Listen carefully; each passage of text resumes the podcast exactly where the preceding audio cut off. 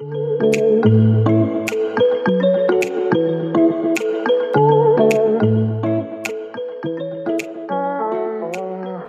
à tous, je suis Anne Lorgonnet et vous écoutez Salutations. Salutations est un podcast dédié à l'histoire et la philosophie du yoga et à celles et ceux qui la font vivre aujourd'hui. Au cours des épisodes qui vont suivre, je vais rencontrer des chercheurs, des écrivains, des professeurs et des entrepreneurs qui nous parleront des origines du yoga, des textes qui fondent sa philosophie et la façon dont on peut essayer de la faire vivre aujourd'hui, à travers l'enseignement, la pratique ou la création d'entreprises. Je vous invite donc à plonger avec moi dans cette histoire fascinante pour questionner, dissiper les malentendus et prendre une bonne dose d'inspiration. Bonjour à tous, je suis ravie de vous retrouver pour la suite de l'aventure Salutations. Je suis désolée pour cette voix d'outre-tombe, mais je suis tombée malade dans l'avion autour de Bali, et là je suis vraiment en train de la perdre. J'aurais pu attendre quelques jours, c'est vrai, pour enregistrer l'intro de cet épisode, mais j'avais vraiment envie de vous le faire découvrir. Donc aujourd'hui, vous avez rendez-vous avec Charlotte. Charlotte, elle est suédoise. Elle a vécu de nombreuses années en France et vit maintenant à Bali où elle exerce le métier de professeur de yoga. J'ai eu une chance inouïe de l'interviewer pendant mon séjour. C'est une personne très authentique, accessible, drôle, enthousiaste, douce. Bref, vous l'aurez compris, j'ai eu un vrai coup de cœur pour elle. Dans cet épisode, vous allez découvrir qui est Charlotte, comment et pourquoi le yoga a transformé sa vie, et quels conseils elle donnerait aux personnes qui souhaitent faire du yoga leur métier, à Bali ou ailleurs. Je suis ressortie de cet épisode gonflé à bloc, avec l'envie d'approfondir ma pratique, d'en faire un outil au quotidien pour mieux apprendre à me connaître, et aussi d'aller au bout de tous mes projets un peu fous. J'espère qu'il aura le même effet sur vous. Donc place à ma conversation avec Charlotte. Donc bonjour Charlotte. Bonjour. Aujourd'hui on est à Canggu, à Bali. J'ai la chance de te rencontrer puisque tu es professeur donc à Bali depuis un certain temps.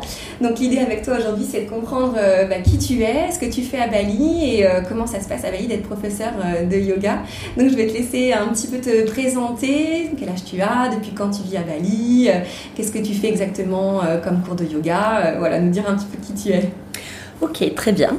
merci beaucoup déjà de me recevoir et euh, je suis ravie.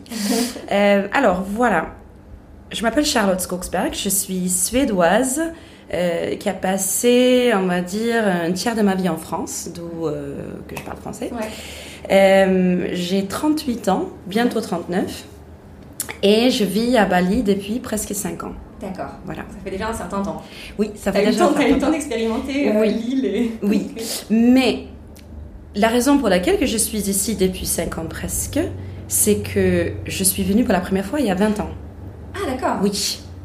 Et, c'était un voyage avec tes parents de vacances avec euh, Toute seule, enfin avec une copine. C'était, je venais euh, de, enfin j'avais terminé le, je vais passer le bac. J'avais passé une année, oh là là, euh, avec une amie en Norvège où on a travaillé dans des, en fait c'est des usines, usines de poissons. C'est du travail euh, à la chaîne, mais tu gagnes énormément d'argent. Donc on avait 19 euh, ans, quelque chose comme ça. Et puis euh, on a fait ça pendant quelques mois. Et comme ça, ensuite on est parti backpacking quoi. C'est génial. Voilà. Et c'était ta seule destination, Bali? Non, non, non. En plus à l'époque, franchement, au début 2000-2001, hein, les gens ils savaient pas trop. ce que J'allais te demander, mais Bali à l'époque, ça devait être complètement différent d'aujourd'hui. Même Canggu, on voit le nombre de constructions. Ah oui, ah, rien à voir. Ouais. Canggu n'existait pas à l'époque. Ah mais même en Europe, quand on disait Bali, les gens ils comprenaient pas. C'est où Bali en fait Donc à l'époque c'était c'était en plus très à la mode. On partait euh, euh, en Thaïlande. D'accord. Oui. Beaucoup de, de Nordiques, hein, on fait beaucoup ça après le bac en fait. Je sais qu'en France ça se fait aussi maintenant, mais moins. Et c'est on ne laisse pas le temps en France. Oui, voilà. Tout de suite, exactement. Pour ses études. Malheureusement. c'est exactement. Je suis assez d'accord. c'est l'esprit cartésien. Oui, c'est ça. Euh, et donc voilà, en fait à l'époque j'étais venue, donc on avait fait euh, Thaïlande et tout ça, enfin voilà un peu le, le, circuit normal, et on a atterri à Bali et je suis tombée amoureuse. Et pendant des années après, euh, je parlais que de Bali. Et tu es jamais revenue pourtant? Alors, en 20 ans, tu es revenue pour des vacances? Oui, si une fois quelques années après, je suis revenue, mais euh, bon, c'était pas le bon moment. Euh, L'île avait déjà changé un peu. C'était juste après le ballet bombing qui était euh, en 2002, et donc juste après ça, je suis revenue et l'île avait beaucoup changé déjà parce qu'évidemment il y avait une certaine peur qui s'était installée. Voilà. Et ensuite, il y a pas mal d'années qui sont passées et euh, suite à un grand changement de vie, des années et des années plus tard, une, grande rupture euh, euh, amoureuse, etc. Je suis revenue pour une semaine, alors c'était court pour le trajet. je confirme. Voilà, n'est-ce pas? Mais c'était un, peu revenir aux sources. Donc j'étais juste revenue pour une semaine parce que j'avais besoin de reconnecter à cet endroit. Et je pense que euh, c'est là où il y a quelque chose, il y a une graine qui s'est mise. Et quelques années après, euh, je suis venue m'installer. Donc j'avais déjà changé de vie pas mal. Voilà, donc un peu pour expliquer euh, que ma connexion avec cet endroit est plus profonde en fait que, voilà, que ça. Et ton histoire avec le yoga, est-ce qu'elle a débuté euh, lors de ton premier séjour? Je suis pas sûre qu'il y avait du yoga il y a 20 ans à Bali. Il n'y avait pas du tout. D'ailleurs, toute cette idée de, de, yoga, venir à yoga, faire du yoga à Bali, c'est, je dirais, très lié à un certain livre qui est devenu un film après, hein, qui est c'est ça. C'est d'ailleurs quand les Américains ont découvert Bali, parce que sinon ils venaient pas ici, c'est très loin quand même. Et puis ils ont Hawaï, et ils sont plein d'autres endroits plus proches, quoi. Donc oui, c'est beaucoup plus lié à ça. Hein. Le yoga à Bali. 2010, euh, non euh, Oui, c'est ouais, c'est à peu près ça. C'est à peu près ça. Parce qu'en fait, même si les gens peuvent savoir que Bali c'est hindou, c'est pas du tout le même hindouisme qu'on trouve en Inde. Et euh, la pratique du yoga, ça faisait pas du tout. Et les baleiniers, d'ailleurs, euh, ils pratiquent pas trop le yoga. voilà. Donc, non. Donc, moi, en fait, l'histoire du yoga et moi, ça a démarré dans les années, j'ai envie de dire, donc moi, après mon premier voyage, je suis venue m'installer en France. Oui. De toute façon, je savais que j'allais passer ma vie en Suède, ça c'était certain. Voilà. Et pour euh, différentes raisons, j'ai atterri en France. Il y a des raisons professionnelles et, euh, et amoureuses, bien sûr. C'est toujours pareil. Il y a toujours plusieurs choses qui ont fait que je suis arrivée en France. Et c'est quelque part euh, dans les 2005, je dirais à peu près, euh, où je fais ma première réelle euh, rencontre avec le yoga. Et j'ai démarré avec un livre. Alors, c'était pas du tout comme beaucoup de gens. Parce qu'en plus, en France, c'était pas très répandu. Non, non, c'est assez finalement. Enfin, quand j'ai interviewé d'autres personnes qui font du yoga depuis certaines années, évidemment, il y avait des choses, mais euh, oui. c'était c'était très petit. Euh, voilà, c'était souvent des prof, un professeur par-ci par-là. Il n'y avait pas de studio, il n'y avait rien. C'est ça, et c'était marginal un peu. Complètement marginal. Voilà, ils disaient ouais, des gens qui font du yoga, c'est voilà, c'est des. C'est une réputation bizarre.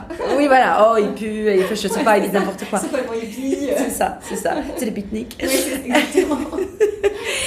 Et en plus, moi, j'ai vivais à Toulouse, donc déjà, je pense à Paris, il y avait certainement euh, beaucoup plus de choses, mais à Toulouse, en gros, il y avait euh, quasiment rien. Donc, je connaissais un peu, bon, le mot de yoga et tout ça, mais je savais pas trop. Et j'ai découvert un livre, alors en plus, j'ai presque, non, je pas honte de le dire, mais euh, ça me fait trop rire quand j'y pense maintenant, surtout l'ironie, parce que le livre s'appelait, c'était en anglais, Yoga for Slimmers. Donc, en gros, yoga pour perdre du poids. Ah oui. Alors, alors je vais dire, c'est assez marrant parce que c'est pareil, en interviewant des gens, généralement, euh, ils découvrent le yoga pas par le côté spirituel, mais il y a beaucoup de gens qui le découvrent euh, via euh, le côté santé et perte de poids, et notamment par le Bikram yoga. Oui, oh là là, oui, absolument. Et en France, c'est très répandu. oui, très répandu. oui, mais ça m'étonne pas du tout. il y a cet esprit aussi.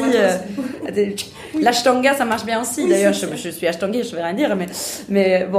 Non, mais voilà. Et, et, en fait, ce qui est drôle, c'est que dans ma quête, j'étais quelque part consciente que je cherchais ce livre. Oui, bien sûr que ça m'a atterré le titre, mais c'est parce que j'avais un mal-être euh, plus global. Voilà, j'étais malheureuse et je voulais quelque chose pour, euh, pour trouver une paix. Et je comprenais que ça passait par le, le corps, est-ce que je oh. mangeais, enfin plein de choses comme ça, parce que plus jeune, j'ai été très active, comme beaucoup de filles, j'ai fait école de danse, enfin ce genre de choses. Donc je connaissais aussi l'outil du corps, l'instrument que ça implique, quoi. Euh, et j'ai commencé comme ça. Et en fait, c'était, j'ai à l'époque, euh, donc j'avais fait mes études de, de, psychologie clinique et psychanalyse en fait, mais c'était au même moment que tu as découvert le yoga? Oui, à peu près. Enfin, c'était pendant les études. C'était même un peu après, en fait. Et euh, j'étais dans une période où je n'étais pas à la fac ni dans un travail qui me convenait. Je faisais de l'intérim dans quelque chose de complètement différent. Donc c'était quand même aussi un mal-être de ne pas se trouver sa, sa place en fait. Donc c'était en gros le samedi matin dans mon, dans mon petit appartement où j'avais le livre et que je faisais mes postures de yoga. Et toute cette idée de, surtout de euh, anglo-saxon de, de, yoga qui existait déjà à l'époque, qui était très lié au fitness, j'avais, j'avais pas, j'étais pas encore très au courant. D'accord, ok. Voilà. Donc je faisais mes postures et puis en espérant que ça allait avoir un impact euh, quelque part. et alors? Et en fait, au début, je, certainement que ça a eu de l'effet, mais c'est que des années et des années plus tard, parce qu'en fait, il y a des choses qui ont suivi, qui ont fait que et pas dix ans plus tard, mais disons 6-7 ans plus tard, ah oui, j'ai fait quelques changements. Ouais. Parce que je comprenais, j'arrivais à, à, comprendre que euh, je me traitais pas très bien en fait. Ouais, ouais, voilà. Et, euh, et, à partir de ce moment-là, en fait, je crois qu'il faut. J'ai découvert un livre, je m'en souviens plus malheureusement l'auteur, mais euh, on pourra, on pourra, tu pourras me le dire plus tard, je le mettrai dans les notes euh, D'accord, Instagram. Parfait. Généralement, je fais ça quand.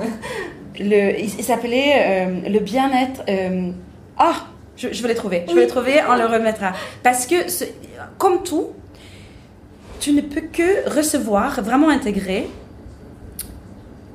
par rapport où tu en es avec toi-même. Ouais, D'accord? Donc, on entend plein de choses mm-hmm. qu'on ne va pas intégrer. Et ce livre-là est tombé du ciel. D'ailleurs, j'étais. je, je j'étais en thérapie, j'étais malheureuse. Hein, et, au bout d'un moment, mes amis, donc drôlement avec mes études de psycho, mes amis qui étaient aussi psycho, qui me disaient, mais peut-être tu vas aller voir quelqu'un réellement. Et, euh, c'était euh, une bonne synchronicité dans tout ça, évidemment, comme tout, si on arrive à faire confiance, voilà, on comprend plus tard souvent. Et je tombais sur ce livre, Le, bien-être de soi, être soi, ou quelque chose comme ça, je vais le trouver. Hein. Voilà, et justement, ce livre, ils disent que ben, pour aller mieux, il faut déjà en fait tomber très bas. Ouais. Parce que c'est par le contraste qu'on comprend. Mm, mm. Et euh, comme ils disent un peu les anglo-saxons parfois, euh, if it ain't broken, mm, don't fix it. Et c'est un peu comme ça en fonction, non? Parce que tant que bah, tout va à peu près bien, quoi, voilà, on ne cherche pas non on plus. Pas en question. Voilà. Sauf que j'étais à un moment où mais ça n'allait pas du tout. Et même que c'était. Euh, mais je ne sais même pas comment construire ma journée. Ouais. voilà, j'avais passé des, des, très longues années avec quelqu'un et que tout d'un coup, je me retrouvais en fait à être seule. Un choix que j'avais fait moi-même, en fait, mais euh, pas parce que je voulais être seule, mais plus parce que je me rendais compte que j'étais pas bien, quoi. Donc du coup, il y a beaucoup de choses aussi ce qui se passe euh, à l'intérieur. parce qu'on est face à soi-même aussi, hein. Mais oui, oh, oh, là là, mais alors là, et euh, surtout toutes ces choses qu'on a appris en théorie, que tout d'un coup on va essayer de mettre en place et qu'on se rend compte qu'en fait, c'est pas si facile que ça. et, et, et, donc, euh, c'est là où je commençais réellement à intégrer le yoga au quotidien. C'était journalier tout d'un coup. D'accord. Voilà. Seul euh, oui. chez toi Seul chez moi. Et pendant ces années, tu as, tu as continué à faire du yoga oui. ou c'était en studio? Enfin, comment, comment tu ta pratiques euh, pendant 6-7 ans bah alors, C'est long comme période? En gros, c'est simple. À Toulouse, il n'y avait rien. Ouais, donc c'était seul. Ouais. Voilà, donc c'était avec mon livre le week-end pendant plusieurs années. Jusqu'au moment. Mais ça veut dire que quand même tu avais déjà eu un coup de cœur pour cette pratique parce que. Oui, oui, oui, bien sûr. Euh, pratiquer le yoga seul, c'est quand même assez compliqué. Euh, ça veut dire que du coup tu avais pris le temps de comprendre les postures, enfin. Essayer de faire quelque chose. 7 ans c'est quand même long quoi. Donc, euh... Oui, et puis c'est aussi au-delà des postures, parce que c'est ça je pense qui est l'essentiel mm. dans le yoga, au-delà des postures, c'est le fait que tu as créé un moment sacré pour toi. Mm, mm, même si c'est une fois par semaine, mm. même si c'est un quart d'heure, tu le fais. Ce moment-là où, selon tout ce qui se passe dans ta vie, si tu as, je ne sais pas, des enfants, le mari, tout ça, tu as un moment où tu peux prendre, je ne sais pas, un quart d'heure. Tu t'enfermes et c'est que pour toi. Tu fais tes postures, tu fais ta méditation. Et en effet, ça t'apporte quelque chose. C'est pour ça que tu continues. Et c'est pour ça que je dis à tout le monde qui veut démarrer, c'est pas la peine de commencer à prendre des, des, des idées, d'avoir des euh, des, buts très élevés, de commencer très petit. Voilà. Parce que c'est comme ça, en fait, on intègre ça dans la vie plus tard.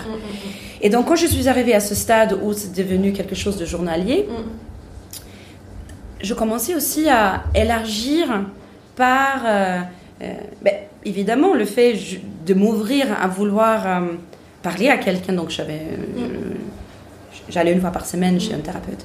Et ce qui est intéressant, c'est que cette thérapeute, elle avait aussi, parce que je ne je, voyais pas le lien avant, mais elle avait, alors en France, et, et, beaucoup, euh, enfin, en France en général, euh, les thérapeutes euh, psychanalystes, ils sont très freudiens, mhm. voire lacaniens, bon, mhm. je ne sais pas si ça parle, mais bon, c'est Lacan. Voilà, Jacques Lacan, c'était, on va dire, un disciple de, de Sigmund Freud. Freud, beaucoup de monde connaît, qui était quand même le, grand de, découverte de, de l'inconscient et tout ça. Et donc, beaucoup de psychanalystes sont freudiens. Euh, si jamais on a regardé euh, des films de Woody Allen, on a entendu beaucoup parler de ça, bien sûr. Et l'acanien, c'est aussi très particulier.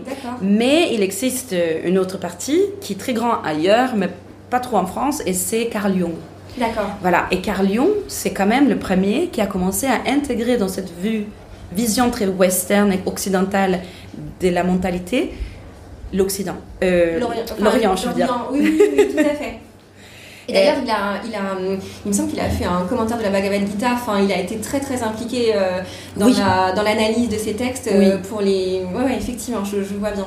Et il était très en avant de son temps. Ouais.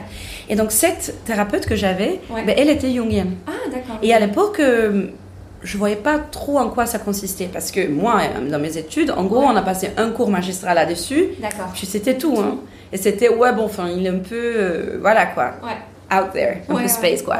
Et, et, donc, du coup, je, et c'est beaucoup plus tard que je, je commençais à intégrer certaines choses. C'était pendant, pendant cette année que je passais avec cette femme que aussi j'ai commencé à, à comprendre que j'avais besoin d'avoir un projet pour moi. Et tout, tout, cet aspect du yoga et combien ça pouvait prendre de l'ampleur dans ma vie est venu. C'est fou ça. Du coup, c'est aussi grâce à, enfin, c'est grâce à elle que tu as pris conscience. Mais, oui. Euh, et tu, et tu l'as effectivement fait. C'est-à-dire que tous les jours, euh, c'était une décision que tu as prise ou c'est venu euh, naturellement? Enfin, tu t'es dit, bon, maintenant c'est tous les jours et je vais en faire quelque chose de plus grand Ou est-ce que c'est en fait venu de façon un peu naturelle? Non, ça c'était une décision. Simplement parce que, et c'est drôle quand je me le dis maintenant parce qu'à l'époque je, le disais naturellement et là je l'ai dit aux gens de le faire. je m'étais dit, il faut que je m'instaure une routine, un rituel. Ouais. Voilà. Et, euh, et, pareil, j'ai beaucoup euh, fait la course à pied dans ma vie auparavant. Et c'était pareil, je me disais, tous les jours, je vais aller courir. Je me levais très tôt pour aller courir, euh, une trentaine de minutes avant. Puis après, je fais mon yoga. Donc à l'époque, j'avais une vision du yoga un peu différente. Maintenant, je fais plus. Bon, mais c'est bien, ça, me permet de m'étirer après la course à pied, quoi. Je me disais presque. Voilà. Mais donc, je m'étais dit, je vais le faire tous les jours pour que je continue à le faire. D'accord. Et c'est que plus tard où j'ai compris aussi l'importance de la routine. Voilà. Et c'est ce que tu enseignes aussi, du coup. Euh, Et ouais, exactement.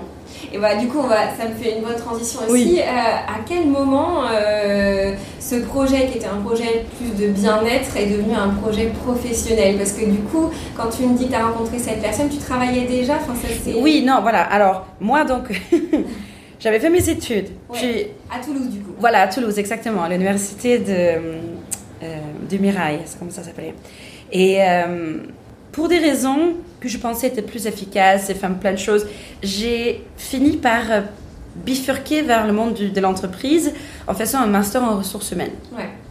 Et et en fait, de ce fait, j'ai atterri dans le monde de corporate mhm. et devenu, je suis devenue chasseur de tête au Headhunter mhm. dans le monde du recrutement. Euh, donc assez éloigné quand même de tout ça, même si pour certains pouvaient dire ah oui mais un lien avec la psycho, bon enfin bref. On les gens. Euh, oui voilà bon. Hein. on est beaucoup plus un commercial qu'autre chose. bon. Et, et c'était pendant euh, ce travail-là que que tout ça a commencé. Mhm. Et le changement de, de, me dire je vais faire ça en professionnel, mm. ça c'est fait. Alors, quand j'avais été à Bali la première fois, oui.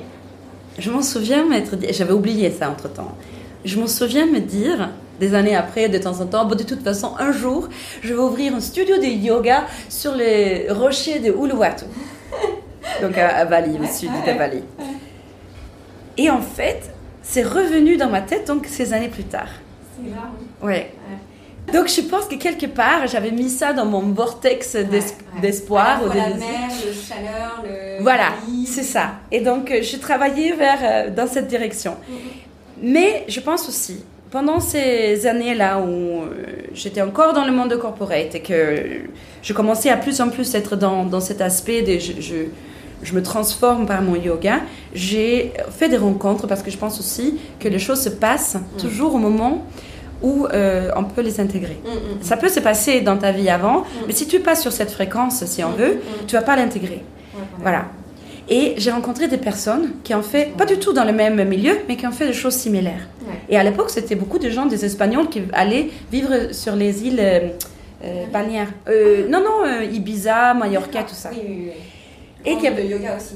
Oui, mais à l'époque, pas trop. Non, oui. Voilà. Et souvent, c'était des gens de Madrid, de Barcelone qui partaient vivre là-bas. Et j'avais un ami, en fait, qui avait fait ça. Donc, c'est pour ça, du coup, j'ai commencé à discuter avec ces gens. Et je m'étais dit, ah, tiens, c'est possible. Mm, mm, mm. Et ça a commencé un peu là. Et ensuite, la, la première partie, c'est que je me suis dit, voilà, je, je, je vais changer de vie, je vais faire ça. Bam, première partie. Ensuite, je suis partie, j'ai quitté la ville, je suis partie sur la côte basque. Mhm. Donc déjà, je suis partie dans le Bali, on va dire, de Ouais, France. Voilà. c'est exactement la réflexion que je me faisais hier en étant sur la plage, en Ah. regardant les surfeurs. Je me suis dit, Mais oui. en France, il y a quelque chose quand même qui ressemble à ça. Oui, oui, oui, oui. Ah oui, et alors en plus, quand j'ai emménagé là-bas, et là, c'était aussi, il y, a des, il y a certaines choses, il y a certaines personnes clés qui sont rentrées dans ma vie à cette époque-là. Et je me dis, c'est, c'est- enfin, le hasard n'existe pas. Non. Mais qui, ont- qui- et ces personnes ont été le pont pour moi de pouvoir même aller m'installer là-bas parce que même il y a beaucoup de gens en France qui ont envie d'aller sur euh, la côte basque et qui n'ont pas forcément possi- la possibilité. C'est clair. Voilà. clair. Et donc là, j'ai eu quelques personnes qui ont, enfin, voilà, où j'ai réussi de faire ça parce que je fais des rencontres, des gens, voilà, qui sont encore des, des très bons amis à moi aujourd'hui, Mhm. même si des années plus tard, je suis plus. Et tu, à ce moment-là, tu avais déjà fait ton teacher training. Du coup, que- qu'est-ce Alors, je, c'était à ce moment, je transition, je, je m'en souviens, je suis allée voir mon patron, j'ai dit, je pars, je quitte, Ouais. je, voilà, je ne peux plus être là, je vais me mettre à mon compte. Il me dit, ça, tu as créé une, une- une agence de recrutement. J'ai dit, ah non, je vais être prof de yoga. Il m'a regardé, bon d'accord. J'ai dit, et je pars de Toulouse de toute façon. Donc, je suis partie m'installer sur la côte basque et ensuite, je suis allée faire ma formation de professeur de yoga. D'accord. Donc j'ai commencé réellement euh, sur une très petite échelle. Au tout début, euh, je donnais des cours gratuitement à mes amis, à la maison. Mhm. Voilà. Et à un moment donné, j'ai eu, encore une fois, une personne qui est rentrée dans ma vie tout simplement euh, par le biais des, des réunions euh, Pôle emploi pour les créateurs d'entreprises. Et- quoi, Mais voilà, c'est ça. Et il était ostéopathe, il venait d'intégrer un cabinet de kiné. Ouais. Et il me disait, ben en fait, on a un petit espace de, de rééduc, donc peut-être que tu pouvais venir là, avec, comme tu as juste quelques personnes. Et puis petit à petit, on commençait du coup à avoir trois personnes, quatre personnes, cinq personnes, dix personnes. Et j'avais un petit vivier d'une vingtaine, 25 personnes au final, qui étaient mes, mes clients, quoi. Et tu. Deux petites questions sur ta formation. Oui. Parce que moi, je sais ce que tu as fait, mais. Oui, mais pas tout le monde. ça- ouais, exactement. Et je pense que ça intéresse beaucoup les gens. Euh, Aujourd'hui, il y a de plus en plus de gens qui font des teacher training, pas forcément pour devenir prof, Oui. d'ailleurs, euh, mais pas pour l'expérience, parce que ça leur apporte. Toi, tu l'as fait où le tien? Alors, moi, je fais avec... Alors, ça s'appelle The Yoga Institute. Ok. D'accord? Leur base, c'est Mumbai, en Inde. D'accord. Mais ils sont un ashram Oui. à Chiang Mai, Oui. euh, au nord de Chiang Mai, en fait, à, en Thaïlande. Oui. Voilà. Et donc, euh, ça va toujours sous le nom de Yoga Institute. Oui. Et euh, c'est un endroit que je recommande à tout le monde Mhm. qui a envie de faire, que ça soit juste pour soi, Mhm. et je trouve ça c'est très bien, ou si on veut réellement aussi pratiquer en tant que prof. Parce que c'est une des rares formations traditionnelles. Mm, mm, D'accord? Aujourd'hui, il y a des formations de euh, profs de yoga partout dans le monde et de tout genre. Et euh, il y a de tout et n'importe quoi, Ouais, ouais. franchement. Même, même si c'est une estampille Yoga Alliance, parfois euh, ça peut, ça peut, voilà, ça. Bah, Oui, parce que finalement, avec Yoga. euh, Déjà, alors bon, euh, avec Yoga Alliance, déjà, il y, a un- il y a un curriculum à suivre et voilà. Et puis, à partir du moment où on suit les, les étapes, euh, c'est bon. Et puis, j'ai envie de dire, euh, Yoga Alliance. euh, Bon, c'est une entreprise américaine Mm. qui est aussi là pour gagner de l'argent, euh, qui, euh, à la grève, j'ai envie de dire, euh, rien à voir avec les yogis en Inde, quoi. Ouais, enfin, en même ouais. temps. Bon, bref, ça, c'est une autre histoire. c'est- c'est c'est ce qu'on ce qu'on lit beaucoup, c'est sûr. Voilà. Mais. Donc, il- quoi, faut faire attention. Enfin, cela dit, Oui. c'est pas parce qu'il y a le. faut aussi connaître les profs et. euh, C'est ça. Ouais. Moi, c'était vraiment au hasard. J'ai pris ça, pas, je vais pas faire trop de recherches. Mm. Et en fait, je suis tombée très très bien. Donc, c'est des Indiens, mm, mm. euh, voilà, qui, qui vivent le yoga depuis l'enfance, qui ont ensuite passé des longues années dans l'institut. Ouais, D'accord ouais. Donc, c'est pas juste parce qu'ils sont indiens qu'ils sont profs de yoga, il faut, faut savoir aussi. Euh, parce qu'il faut aussi un peu démystifier Oui. l'idée des, des Indiens. L'origine Voilà. yoga, Oui, oui, oui, oui. toujours de la même manière. Voilà. Oui, C'est ça. J'ai j'ai fait un, fait un, un truc là-dessus. Ah, d'accord, très bien. ouais, ouais, ouais. mais euh, qui vont du coup, ils ont mis vraiment le, le point sur le côté philosophique, de comprendre d'où tout ça vient, d'accord? Donc euh, la partie physique était évidemment présente, Mm. mais n'avait pas autant d'ampleur que le reste. Mm. Et mon prof me disait toujours, ne vous inquiétez pas, ça viendra. Mm. Les postures, ça viendra. Mm. Et on a appris une, comme c'est souvent, une séquence Mm. Mhm. de postures, euh, Hatha Yoga. La seule euh, posture d'inversion qui pratique, c'est euh, Salambasan Sarvangasan, qui est la chandelle. Voilà. Euh, donc c'est une pratique qui est vraiment faite pour, comme eux ils disent, the householders. Donc euh, pour, pour tout le monde. Tout le monde. Voilà. Et ça m'a apporté énormément de choses parce que moi à l'époque, bon, ça me semblait normal. Je suis revenue en France, ça me semblait toujours aussi relativement normal. Arrivée à Bali, Ouais. quand j'ai fréquenté du coup les yogis euh, venant de plein d'autres endroits dans le monde, j'ai compris la rareté Ouais. d'avoir appris quelque chose de beaucoup plus traditionnel et beaucoup plus simpliste. Voilà, voilà.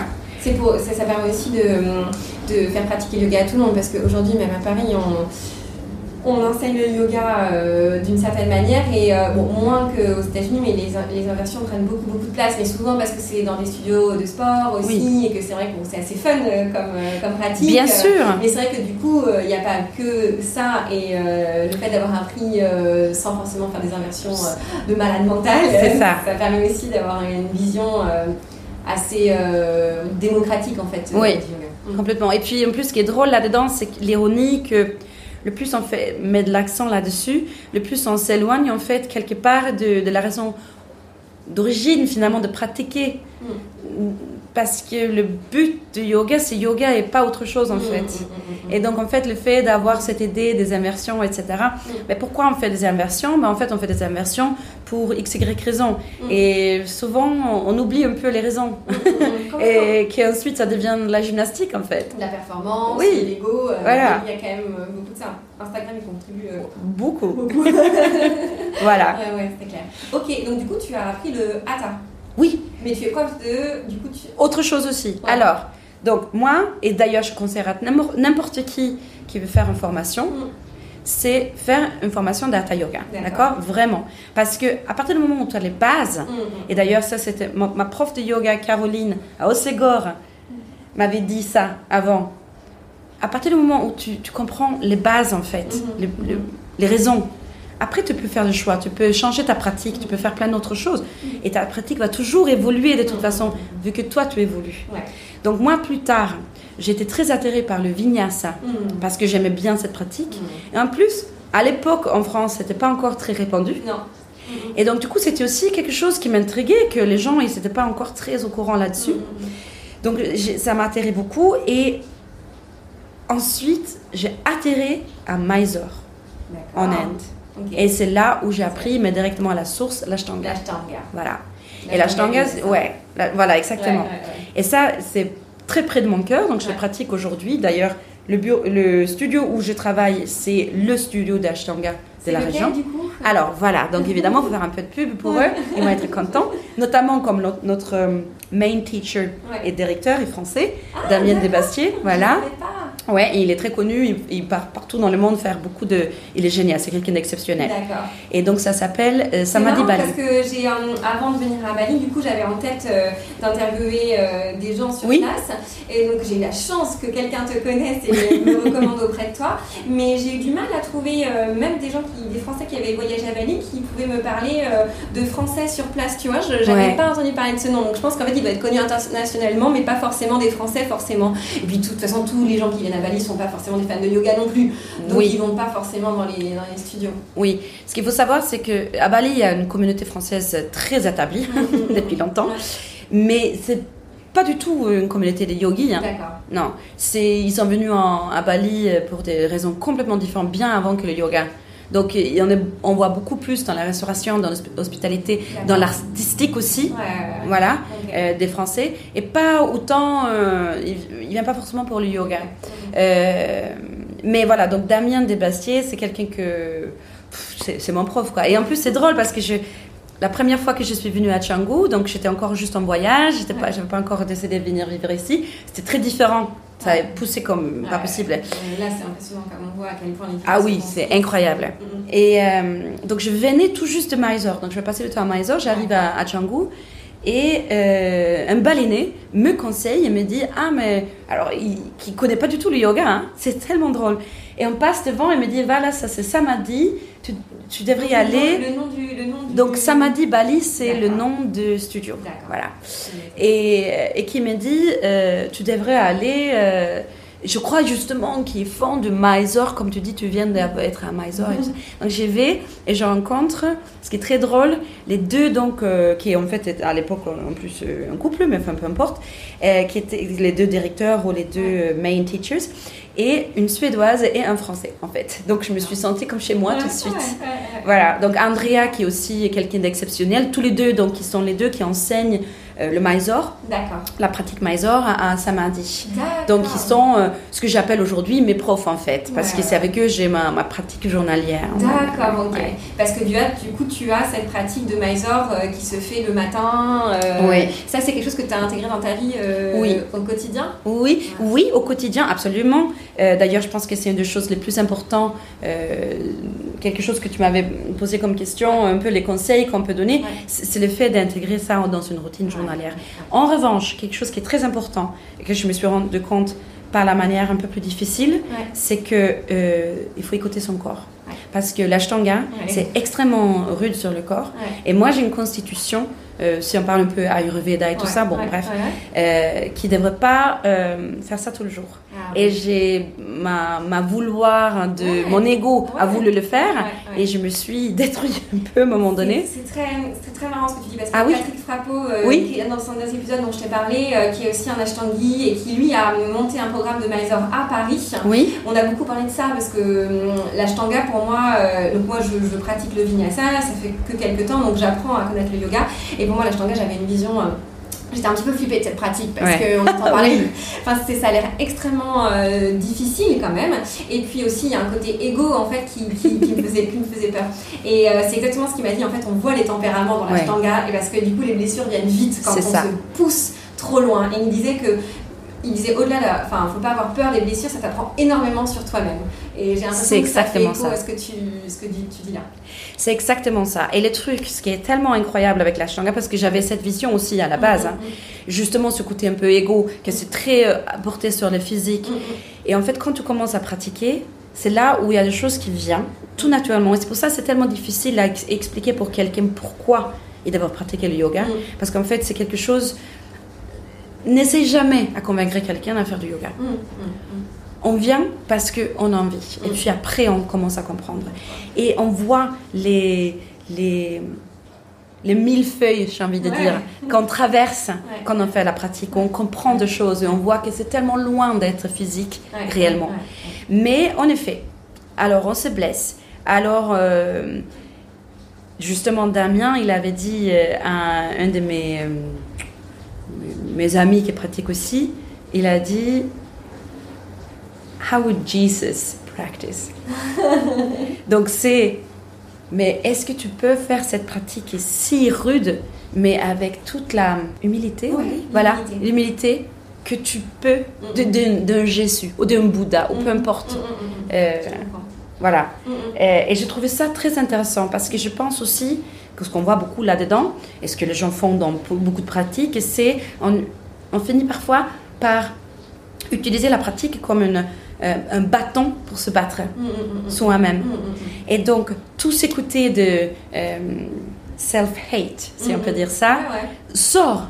Et c'est pour ça aussi que c'est la réalisation de soi, Ouais, ouais. en fait, le. Parce que si effectivement la blessure elle vient quand on quand on s'écoute pas Et qu'est-ce qu'on n'écoute pas en fait? Est-ce que C'est ça. c'est son corps ou finalement c'est des pensées Oui. Parce que quand on, a, on pratique le yoga, qu'on n'arrive pas à faire une position, c'est euh, qu'est-ce qui vient à l'esprit? Enfin, moi en tout cas, dans mon chemin, t'es nul, t'y arrives pas. Oui, Euh, complètement. Voilà, et, et ça, ça révèle des choses euh, sur l'image qu'on a de soi ça. assez fascinantes et euh, parfois qui font peur. Moi, ça, on en, on y- on en parlera après. Oui. Mais euh, ouais, ouais, c'est clair. Et euh, pour finir le, cette Oui. partie d'épisode, euh, moi, ce que je voulais savoir, je sais que je pense que ça, il y a beaucoup de gens en France, d'une part qui rêvent de, de devenir euh, prof et d'en faire une profession. On avait déjà abordé euh, la question euh, dans des épisodes sur le fait que c'était quand même assez difficile, qu'il y avait de la concurrence à Paris, ça commence, voilà. Il y a beaucoup de studios, mais il y a aussi beaucoup de gens.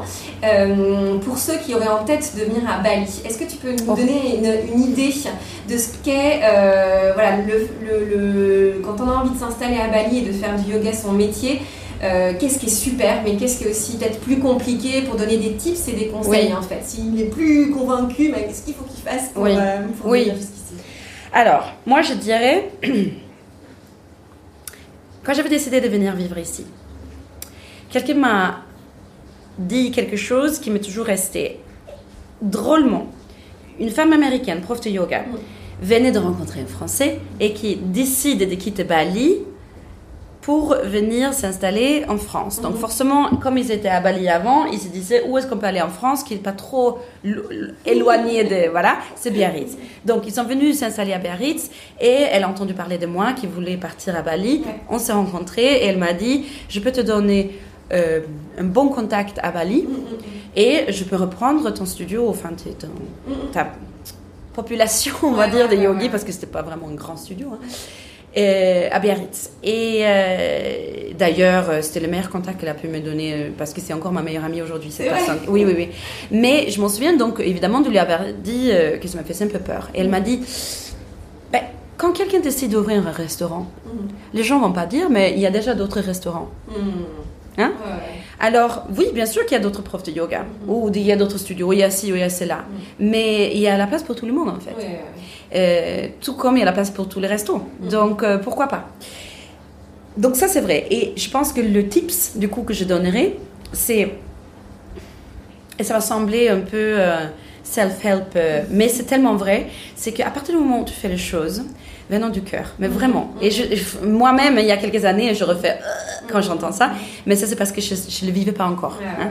Donc, on, on le vit, quand on le vit, on, on sait ce que ça veut dire. Quand tu fais quelque chose venant de ton cœur, c'est-à-dire que tu, tu, tu vis par ce que tu fais, et en fait, ça transperce ce que tu fais. Et les gens veulent sentir. Et c'est pour ça, des gens peuvent me dire, en- en- à, la, fin d'un cours, euh, adoré ce cours, euh, ce que tu disais. euh, En plus, très souvent, c'est ce que tu disais, mais justement, aujourd'hui, j'en avais besoin. Ça me parlait aujourd'hui, c'est drôle ce que tu disais. Et moi, je me dis, évidemment que ça passait aujourd'hui. Parce qu'en fait, ça passe n'importe quand. C'est qu'aujourd'hui, tu, tu l'entendais. Voilà, c'est tout. Mais voilà, donc à partir du moment où tu fais ça, tu peux faire ce que tu veux. Et puis, euh, moi, j'avais écouté euh, en, en audiobook Tim Ferriss, Oui. euh, The 4-Hour Work Week. Ouais, ouais. Hein, je crois que c'est ça, oui. Euh, La semaine de quatre heures. voilà, la semaine de 4 heures, exactement. Euh, et qui disait, entre autres, euh, ben, l'histoire worst case scenario. Genre, le pire de choses qui peut arriver. Ah ben voilà, c'est quoi? Ça, c'est un super tips. C'est exactement, Parce que tu creuses jusqu'à tes peurs. c'est ça. En fait, tu te rends compte que finalement ta peur elle est pas matérielle, elle est pas. euh, en fait, elle est au fond de toi et que Oui. tu as toujours un plan B. Ouais. Exactement. C'est un super conseil. Oui. Et comme, comme une amie m'a dit une fois il y a longtemps, ton fantasme, c'est de finir par vivre sous un pont. Mais sauf que tu finiras jamais là, en fait. Donc, écris tes peurs Mm, mm, et puis après, tu les confrontes. mm, mm. Parce que c'est tant, et ça, ça va pour tout dans le monde, euh, tout dans ta vie, Mm. tant que quelque chose reste dans l'incertitude, quand c'est pas tangible, c'est là où ça a du pouvoir sur nous, en Mm, fait. Voilà. Donc, ça, c'est, on va dire, un- le tips. Moi j'ai une question par rapport au fait que tu dis que tu vis et que, enfin, que, que tu es prête à partir du moment où tu vis les choses et que tu le fais de façon honnête. Euh, toi, qu'est-ce que tu ressens quand tu donnes un cours de yoga Parce que on peut avoir envie d'être prof, on peut Mm. avoir ce fantasme d'être prof, Oui, mais tout le monde n'est pas pédagogue, tout le monde n'est pas. tout à fait. En fait, ce que je voudrais savoir, c'est qu'est-ce qu'être prof de yoga vraiment euh, Mm. Alors de manière générale ou à Bali, mais toi, qu'est-ce que tu ressens quand tu, qui te fait vibrer, qui fait que bah, tu peux le faire quatre fois par jour à des personnes qui sont parfois les mêmes, enfin qu'il y a une routine qui s'installe, Oui. mais t'as pas, tu te lasses pas en fait, parce Oui. que le risque c'est toujours de se lasser de cette passion. Euh, voilà, les gens découvrent le yoga, ils pensent que ça va changer leur vie, qu'en plus ils vont faire leur métier, qu'ils vont pouvoir gagner leur vie, mais en fait, souvent, ils se lassent parce qu'en fait, il n'y a pas ce truc. Oui. Mais donc, faut pas négliger cette notion de prof, en fait. Oui. Moi, ce que je veux savoir, c'est ce que tu ressens. Alors, ouais.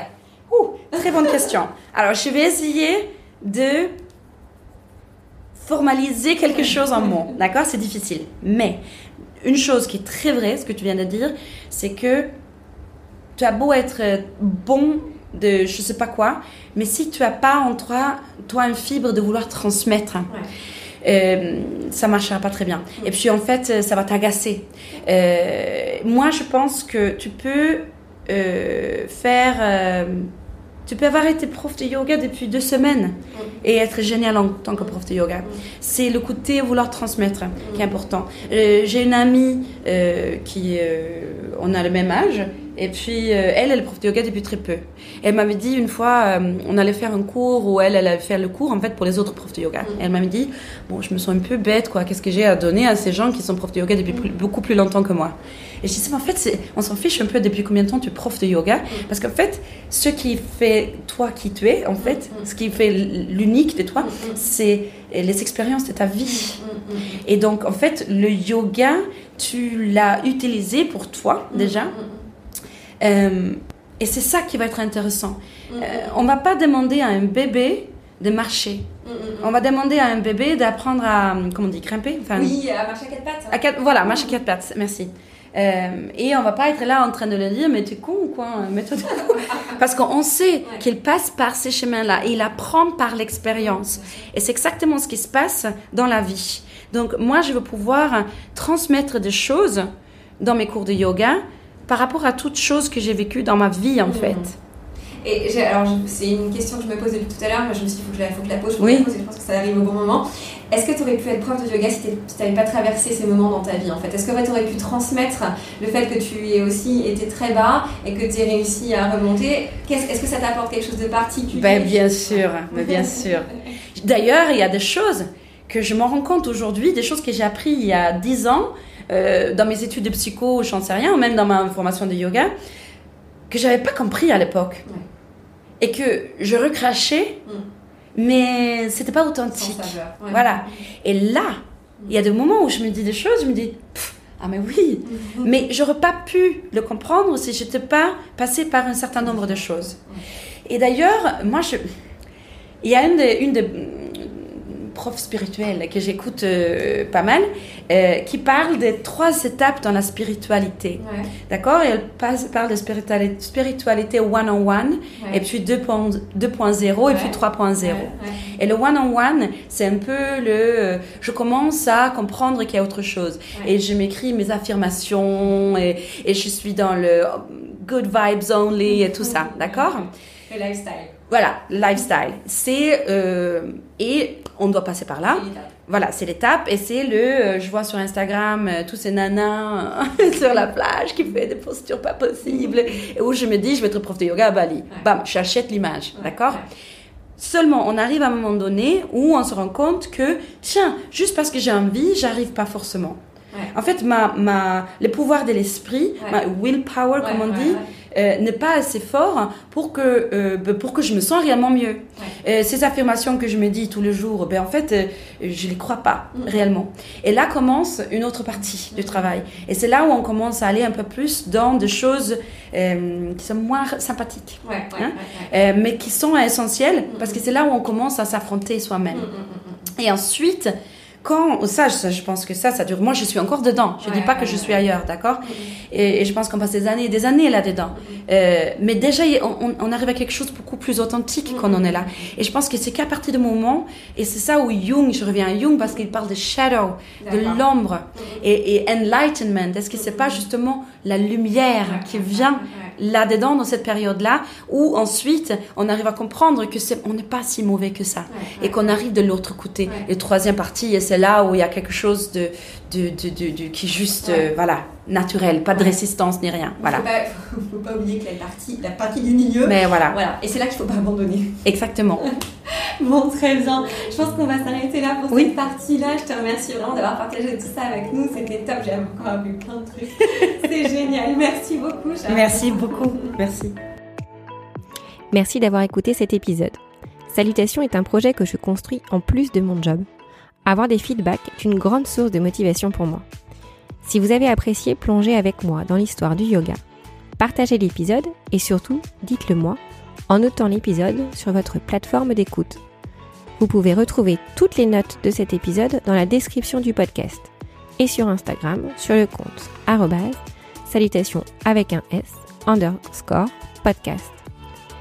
Si vous avez des envies ou des suggestions, n'hésitez pas à m'écrire. À très vite!